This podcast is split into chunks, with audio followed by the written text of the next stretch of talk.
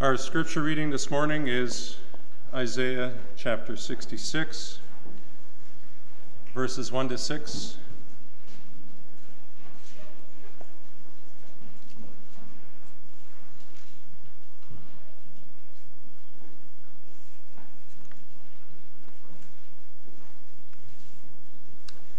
Isaiah 66.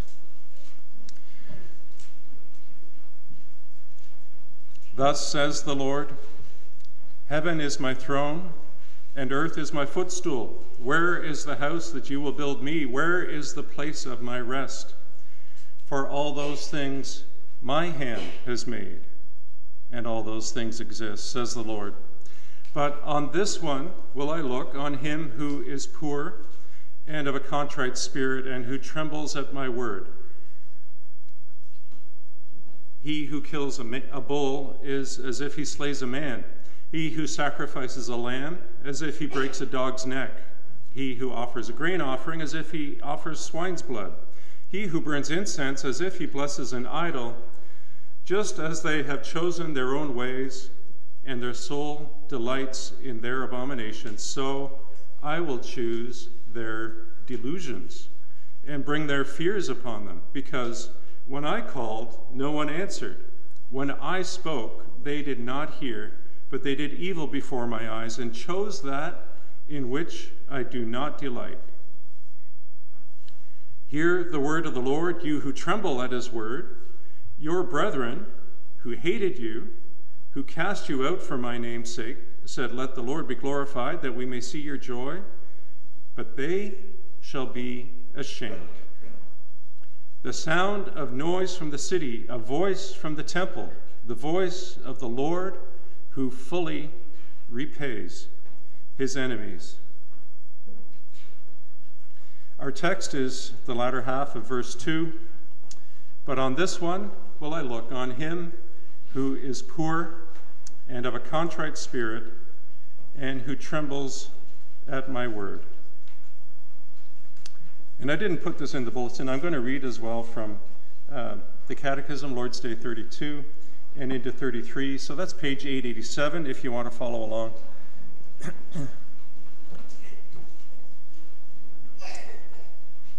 Since we have been delivered from our misery by grace through Christ without any merit of our own, why then should we do good works? Well, it's because Christ, having redeemed us by his blood, is also renewing us by his Spirit into his image so that our whole lives, with our whole lives, we may show that we are thankful to God for his benefits, and that he may be praised through us, and further, so that we may be assured of our faith by its fruits, and by our godly living, our neighbors may be won over to Christ. Well, can those be saved who do not turn to God from their ungrateful and unrepentant ways? By no means. Scripture tells us that no unchaste person, no idolater, adulterer, thief, no covetous person, no drunkard, slanderer, robber, or the like will inherit the kingdom of God. And what is involved in genuine repentance or conversion? Two things the dying away of the old self and the rising to life of the new. And what is the dying away of the old self? It is to be genuinely sorry for sin and more and more to hate and run away from it. That's as far as I'm going to read, but these are the, the truths that uh, we confess in common, that this is our understanding of the teaching of Scripture, and uh, some of what will be in the sermon this morning will touch on these things. Repentance is indispensable, repentance is necessary, and what does repentance involve? It involves, among other things, the dying away the old self, being genuinely sorry for sin, and more and more turning away from it. So these are uh, the things that are going to come up. Some of you might know uh, 500 years ago the stories of Martin Luther, how he read the Word of God. And when he read the Word, he was overcome by his sin. And this is what our topic is this morning. Are we overcome when we read the Word of God? Has this happened to us? Does this happen to us? We handle the Word of God often. We can become accustomed to it. And what happens when you're very accustomed to something or to someone? What can happen is that we don't treat them with the honor and the respect that they ought to have. We sometimes see this even in our own homes, that the people we love the most, we do not treat with that honor and respect. Instead, we behave as if they're secondary to whatever we have going on at the moment. And this is wrong. But if this can happen in our human relationships, can this happen also in our relationship with God?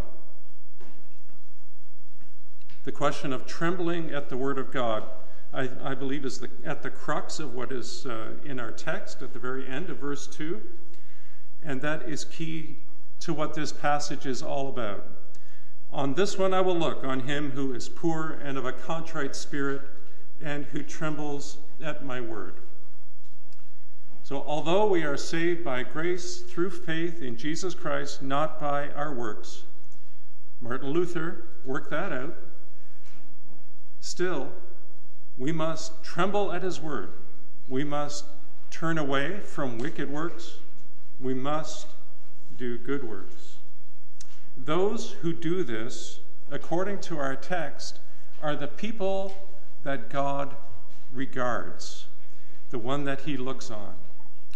And when we talk about God looking on them, we mean God looking on them with a face of blessing. This is implied that when he looks on them, it's a face that means forgiveness, it's a face that means life, it's a face that means joy.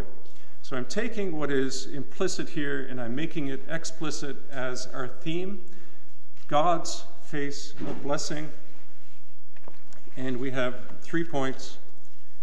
From whom is God's face of blessing turned? On whom does God's face of blessing look? And knowing whether God's face of blessing is on you. So our text talks about those on whom God's face looks. And this is in the middle of a description of the glories of God's coming kingdom. These are the people who will enjoy the glories of that kingdom, but there are some who will not. They will be judged. And we can say that these people have been introduced from the very beginning of the book of Isaiah as those that God does not look upon chapter 1 in verse 15. He says, When they spread forth their hands in prayer, God will hide his eyes from them. He will not look upon them. He will not regard them with that face of blessing. He goes on to say, Although you make many prayers, I will not hear. Your hands are full of blood. And this may be literally, they have taken men's lives. It may be that they have restricted and restrained other people's lives because as you read the context there, it shows that they have been oppressing their neighbors, they have been perverting justice for profit. These are the people that God hides his face of blessing from. In Isaiah 58, they perform religious observances. In their fasting, they say, Why doesn't the Lord see it? Why is the Lord not looking on me? And the reason is they have been oppressing their neighbors, and they use their religious observances to justify oppressing their neighbors who are hungry and naked and poor instead of relieving their neighbors. Their worship becomes a weariness as well because they are coming before God with their offering and they want God now to do what they want for them. And God doesn't always hear their prayer, as we have just heard. So, this is who they are. Now, we can look at verse 3 of Isaiah 66 in our passage. This describes how the offerings of those from whom God hides his face, how they appear, and why God hides his face from them.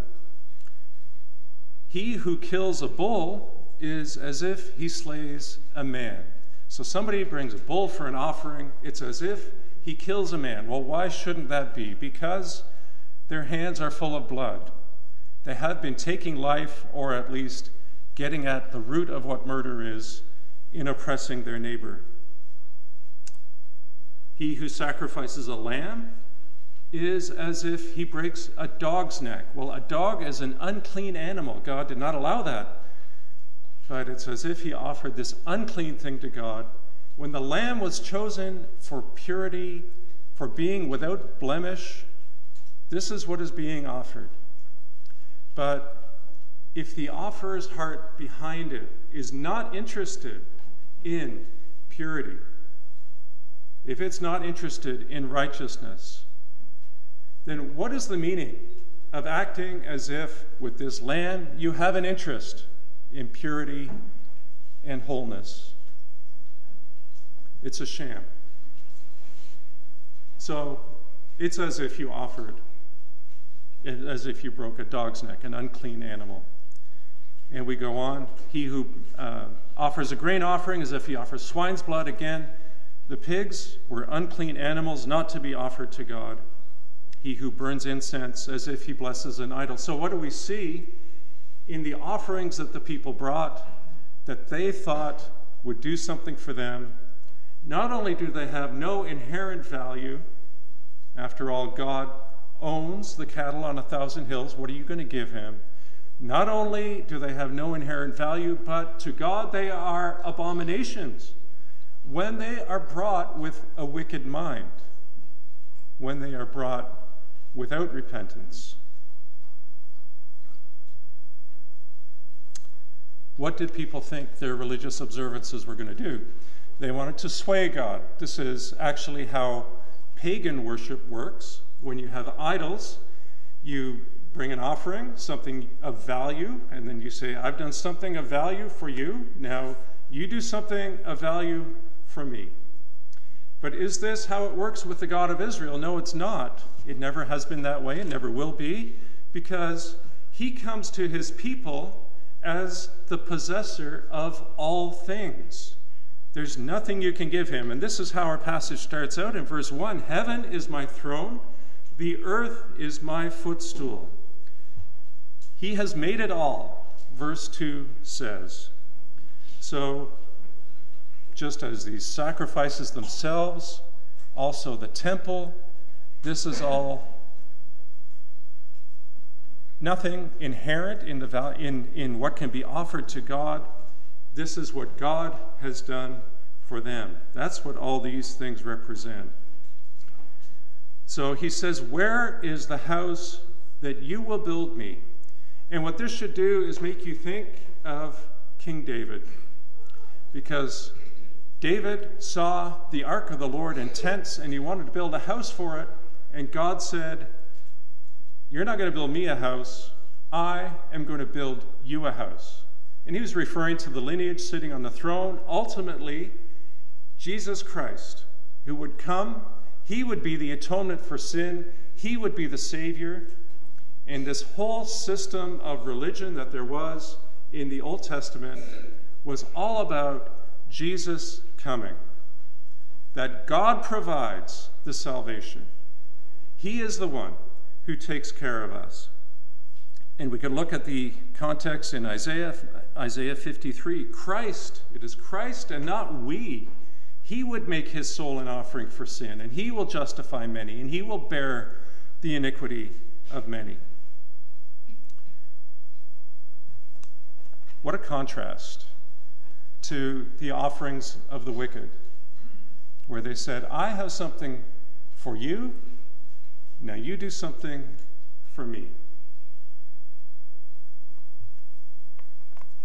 How do we come to God? How do we look at worship?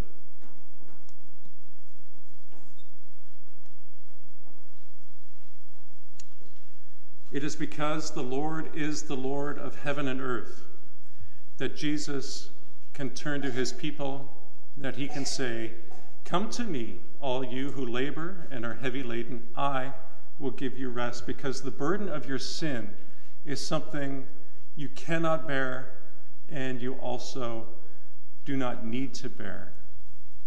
I am the Lord's provision. I will take your sin. So, this is the contrast. It puts the offerings of the wicked into perspective. But when you hear the voice of Christ, he says to take his yoke on you. Well, what do we learn? We learn something about that he is meek and he is lowly in heart. And this is also what we need to have. And so we come now to some of those characteristics in the latter half of verse 2, which is our text. We come to these three things.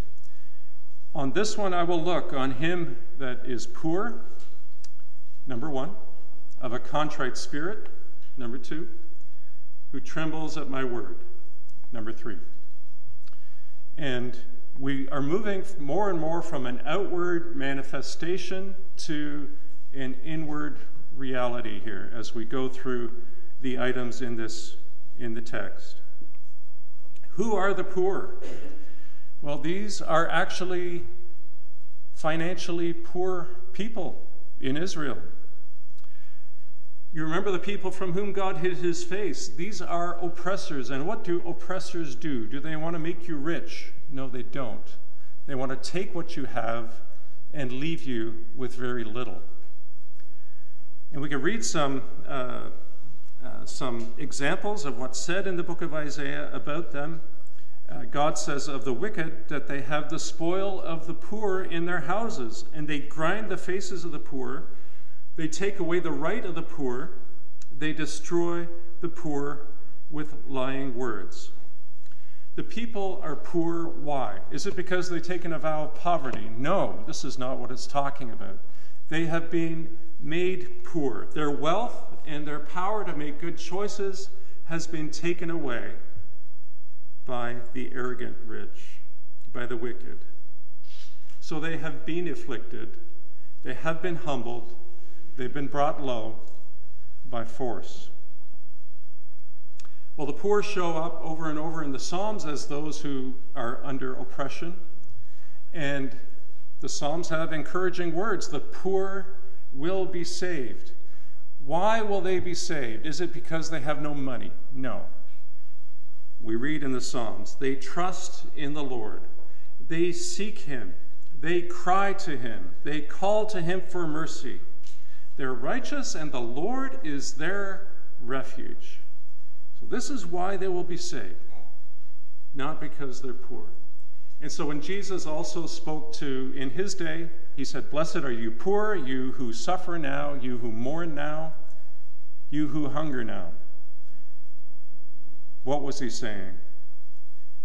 Here are people also who suffered injustice who suffered because they wanted to maintain what was right as they looked to God. They had God's blessing. God will look upon them. So, this is what the poor is about. They were financially poor, but we should understand this is a generalization. Not every poor person in Israel was godly, and also not every rich person was ungodly. This is why Jesus would talk about the poor in spirit who will inherit the kingdom of God, and why he would also say that it's hard for a rich man. Not impossible, but hard. Those, those that were brought up to believe that the power that they had, the authority that they had, was for them. It's hard for them. When they've been given a lot, they've been given position, they have power. They have uh, their children are to obey them. Their employees are to obey them. Maybe they have a place in the church. All these people, they're to do what I say. And it's hard for those people to inherit the kingdom if they believe that this is for them. But with the poor in spirit, those people are right there with those who suffer. They're not grinding down their poorer neighbors, they're relieving them as they're able to. So it's a generalization, but this is the poor. He's the opposite of the wicked in Israel. He's interested in justice from God because he's been treated unjustly. He may have gone to the courts, and the courts are corrupt, and he has no recourse. All he can do is cry out to God. He doesn't want to take the law into his own hands.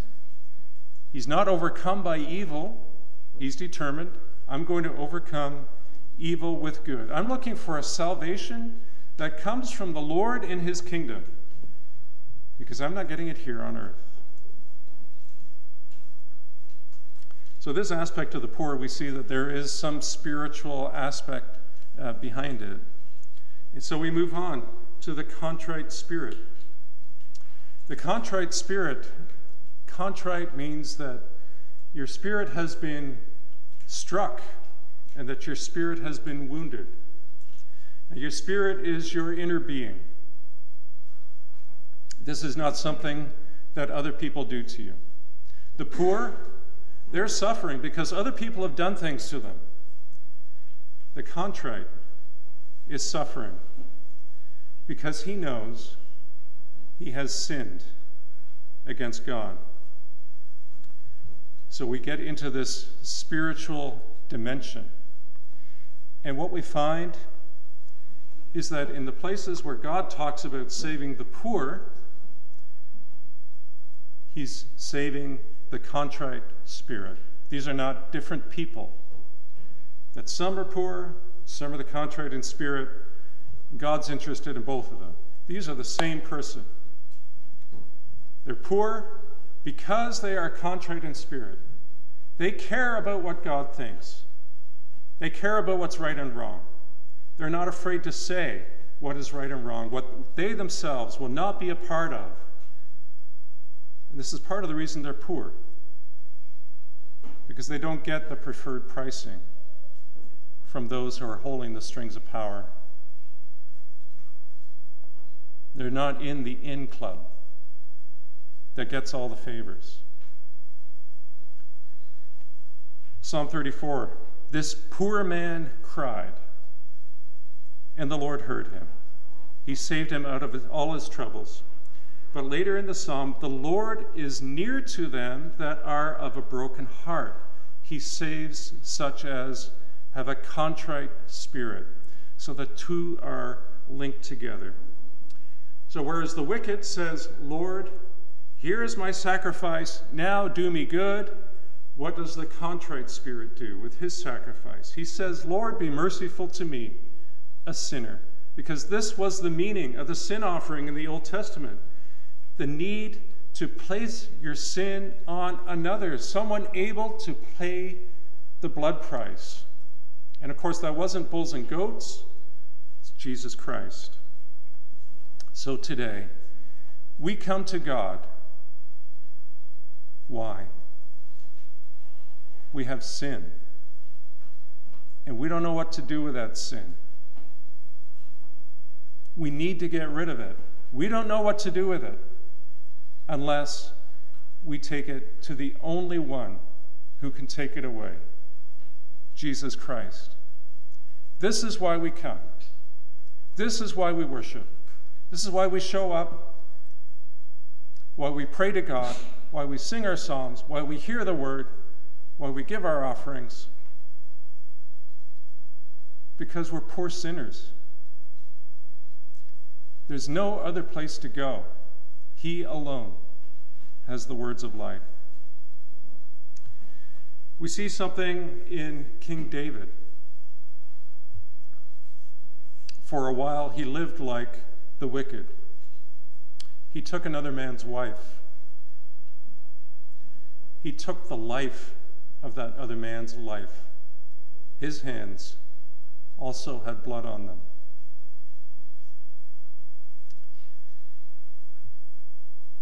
The word of the Lord came to him and convicted him.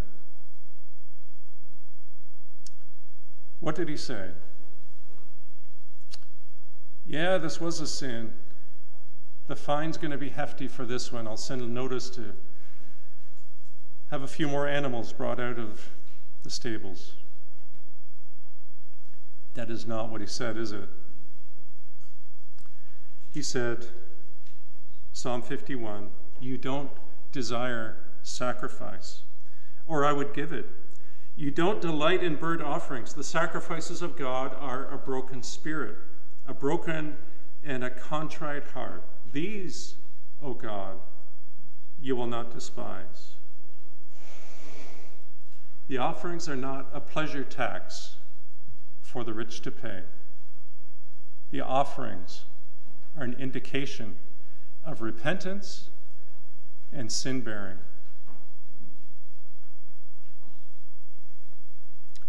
How does the Spirit become contrite? The Spirit becomes contrite when it knows it has broken God's word. And that's the last point in our text. The foundational phrase here He who trembles at his word. As I said in the introduction, we have ready access to the Word of God. We may have multiple copies. I have multiple copies, sometimes in different rooms in the house. We have copies. I don't have my phone here. There we go. On the phone. We have podcasts we listen to. We can listen to preaching, sometimes on the radio. And we can sit down anywhere in relative comfort to read the Word of God, to listen to a sermon, to do all of these things. We can join together in Bible study in relative comfort. These are good things. Understand, though, how was it in Israel? How was it with the wicked in Israel? They loved to come and to be instructed. They loved to learn God's ways. And in today's terms, we would say they were very faithful in Bible study. They were engaged. They came, they loved to come to church and sit under the preaching. Well, these are good things, right? So, what was wrong? They didn't tremble at the Word of God. They didn't treat the Word of the Lord as the word of the majestic Lord, for whom the earth was only a footstool. Instead, it was the word of the club to which they belonged. And they have their annual dues, which they could pay very easily in the sacrifices. They have their other situations where you do this, you have to do that, and they could do a benefit cost analysis and say, yes, this works with my business model, it's still profitable. And they loved to know what all those rules were so they could take advantage of them and so they could throw the book at other people. They could write their contracts in such a way that the other person always got the short end of it. Verse 3 says, verse, uh, yeah, they chose their own ways in verse 3. They came to learn from God, but they were choosing their own ways, doing what the Lord did not delight in. So, if they truly honored the word of the Lord, if they truly trembled at the word of the Lord, what would happen? They wouldn't pick and choose commandments to say, yes, we will do this, but this, I'm going to think about that one. I'm going to let myself get away with that because we're all sinners. But they also not only wouldn't pick and choose, but they would realize there's something bigger going on here. The Lord is forming a people for himself, and he's shaping them into his own image, which we call the image of Christ. It's a wonderful image of God who is just and true and loving and kind and gracious and merciful, who hears the cry of the poor and needy, the fatherless and the widow, who liberates those who are in bondage.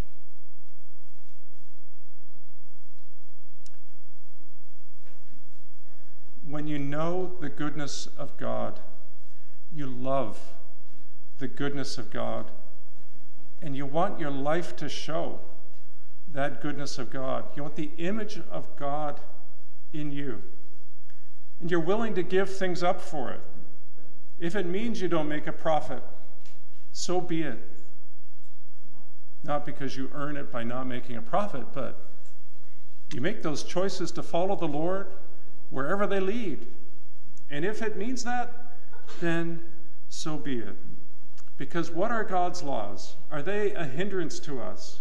Do they hem us in? Are they restricting us? Is that their intent? Are they cutting our profits? That's not what they are. They teach us the most wonderful and valuable thing, and that is how to walk with God, how to keep in step with His Spirit, how to be yoked with Christ. Well, trembling at the word.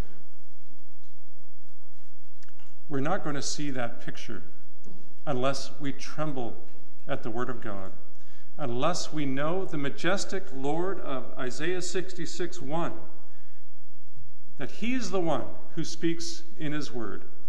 We read the Ten Commandments. When God revealed Himself at Mount Sinai, the people trembled, didn't they? They feared God.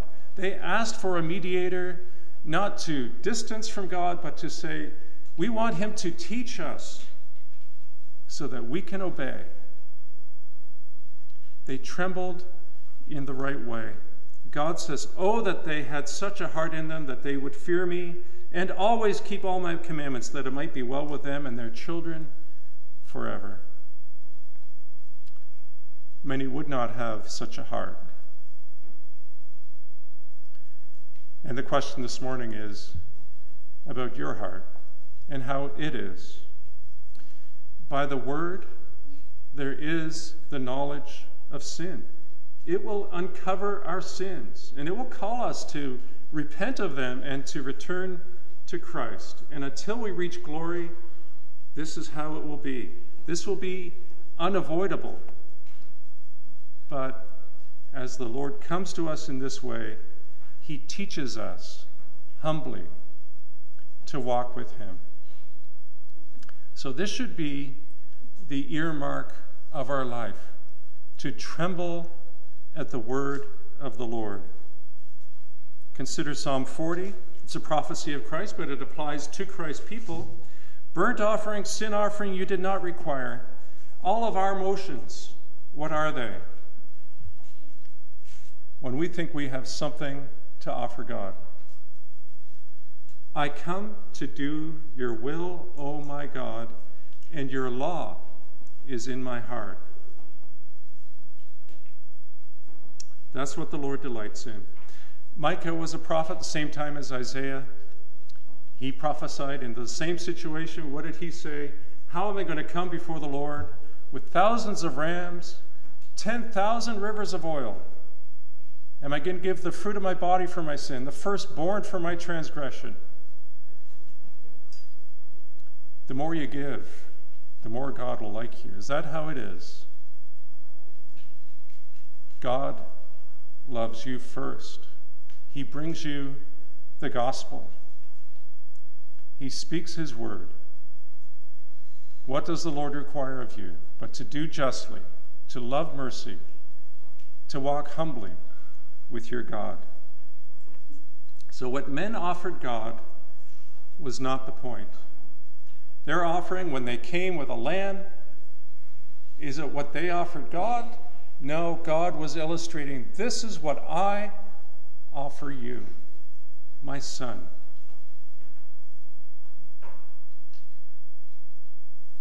That's the vital point. This is true today. We don't bring the animals to church. We don't do it that way anymore.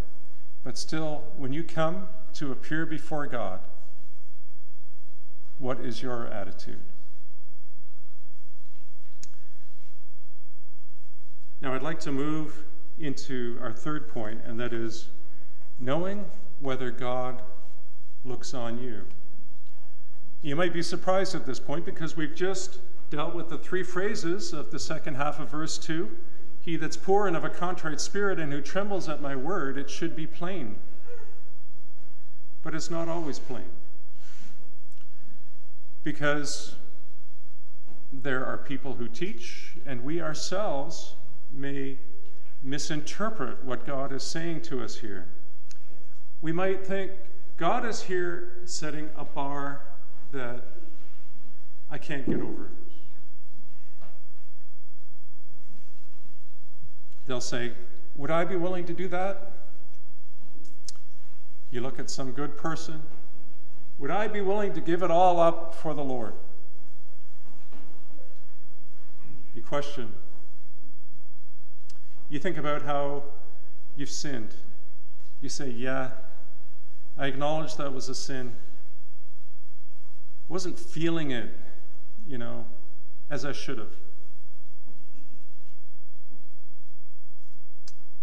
Other times I did feel it really, but how could that start to fade? How could that pass? Am I really contrite in spirit? Do I really tremble at the word of the Lord? So these people will look at themselves and find themselves falling short. I don't meet the bar of this verse. Well, how do we understand that? Well, first, let's understand that's accurate. Who truly meets the bar of anything that God says we ought to do? Who fully is repentant as he ought to be? Our sinfulness affects not only how we live, but also when we recognize our sin, our repentance even is imperfect.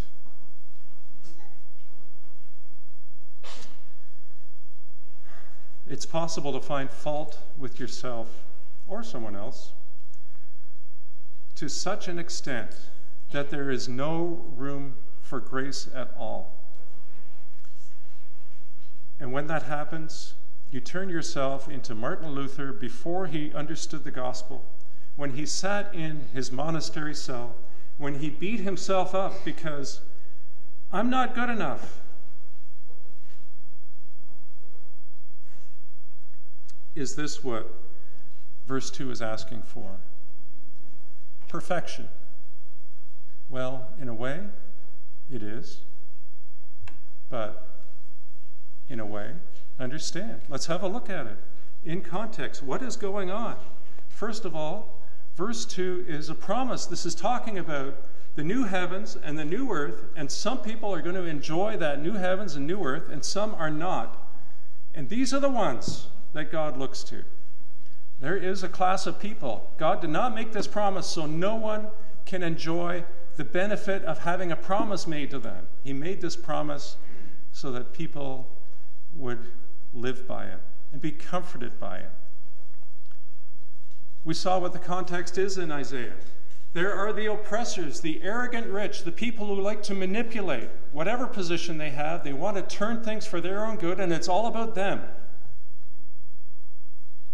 And then you have the humble poor who are looking to God, who say, I want to do what God says. I'm willing, if it means to be poor, to do what God says. Now, they're not perfect in this life. The work of God is not complete in this life. But there are these two groups of people, and they should be easy to distinguish from each other. This is what the context is here. And trembling at the word of the Lord. Think about whose word that is. This is the word of the Lord your shepherd. The Lord your shepherd says more than, You shall have no other gods before me, you shall make no carved image, you shall not take my name in vain. He says more than that, doesn't he? He says, Come to me, all you who labor and are heavy laden, I will give you rest. So, what are you going to listen to? The abuse of others, the threats of others, the accusations of others. Whose word gets weight When Christ says, If anyone thirsts, let him come, take of the water of life freely. Do you tremble at his word? When he says, Ho, everyone who thirsts, come to the water, come, buy wine, milk, without money, without price. Who, at whose word do you tremble? Do you tremble at his word? When he says, Come. When he says, I stand at the door and I knock. If any man opens to me, I will come in. I will sup with him. Do you tremble at his word? Do you come? And you can call your imperfect repentance what it is. It's imperfect, it's sinful. But that's just another sin that you can take to the Lord.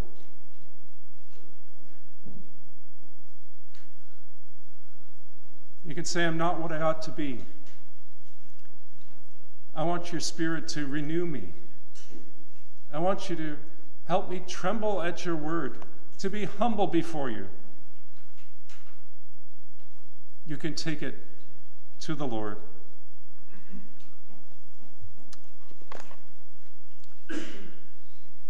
You don't need to wait. Right now, you can acknowledge that right now. You don't have to go away and think about the things you already know. You can right now confess your sin to the Lord. He will have mercy on you. You can acknowledge your sin now. You can be sorry for it right now. For any sin the Lord ever reveals through His Word, He has an answer, He has a remedy. The remedy is Jesus Christ, and He did not give His Son to die on the cross so that you would not use the remedy and that you go through life miserable and waywardly. He gave Jesus Christ so that you would use the remedy, so your hearts can be free from your sin. For all who repent of your sin, this is the promise. It's a wonderful promise. It's a comfort. This is the context. This is what is given for you.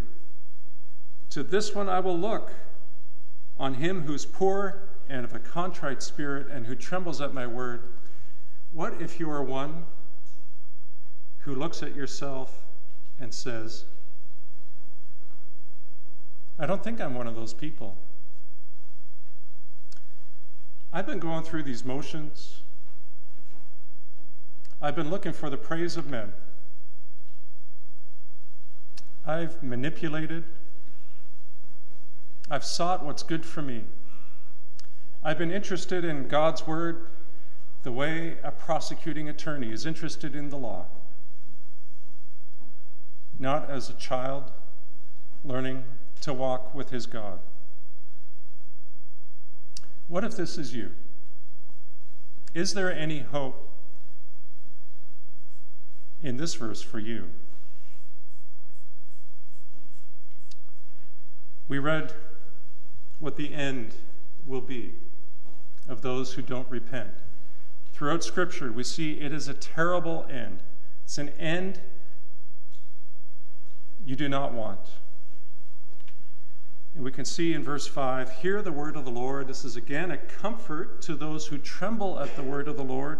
What's he saying? Your brothers who cast you out for my name's sake will be ashamed. And verse 6 ultimately, it's about judgment on them. The Lord who repays, he fully repays his enemy. Is there hope? For you. The good news is no enemy of Christ needs to remain an enemy of Christ. This is what we read in Romans 5. When we were enemies, we were reconciled to God by the death of his son, Romans 5:10. Christ came to turn enemies from whom he hides his face into a people he looks on with favor and with grace. And he has, he went to the cross, he went to redeem countless, countless people so that they could enjoy this favorable face of God. Is there hope? You have but to repent. God will show favor to you. So, this verse, no matter where you are, far from God, fairly close to God, no matter where you are, there's a promise here. There's a comfort here. It's available in Jesus Christ. You have to receive Him by faith.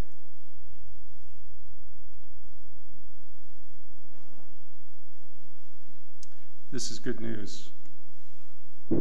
It's not an unreachable bar. The Lord's word is for everyone. I repeat this promise one more time. To this one I will look. On this one I will look. On him that is poor and of a contrite spirit, and who trembles at my word.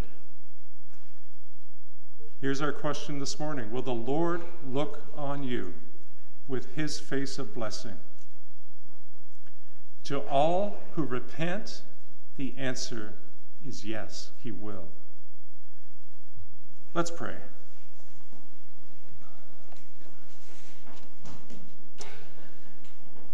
Father in heaven, thank you for giving your word to us, for teaching us what it is to walk with you teaching us about life in your kingdom, but teaching us about what is important in this world. We are often occupied with our daily needs, and less so with your word. And even less do we tremble the way we ought before your word. How little we are, uh, what we ought to be. How little we are worthy of your grace. But your grace is magnified because even in this, you come to us, you teach us, here's how you need to live. And you offer us the grace of Jesus Christ, that it's by your great provision that we are saved and not by our performance. We pray that Lord, that we may be enabled to perform as a work of yours.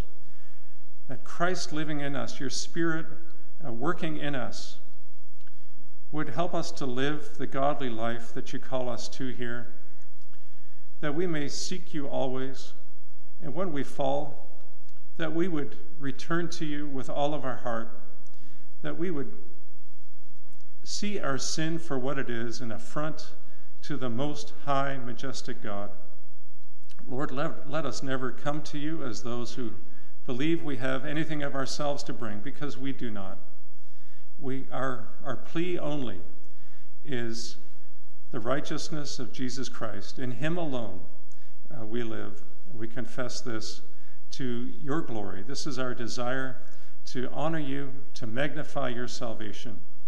Lord, increase that desire. If there's any that does not know you, Lord, we pray that uh, your word of grace would penetrate the heart and cause repentance there also. But Lord, we need your supernatural working every day, the working of your Holy Spirit, to give us a sensitivity to our sin, to give us a sensitivity to your majesty, so that we will abhor what is evil, and that we will love what is good, that will turn from what is evil and turn to do good. Lord, these uh, we want to be good as you are good. We want to be holy as you are holy. And so we pray that you would.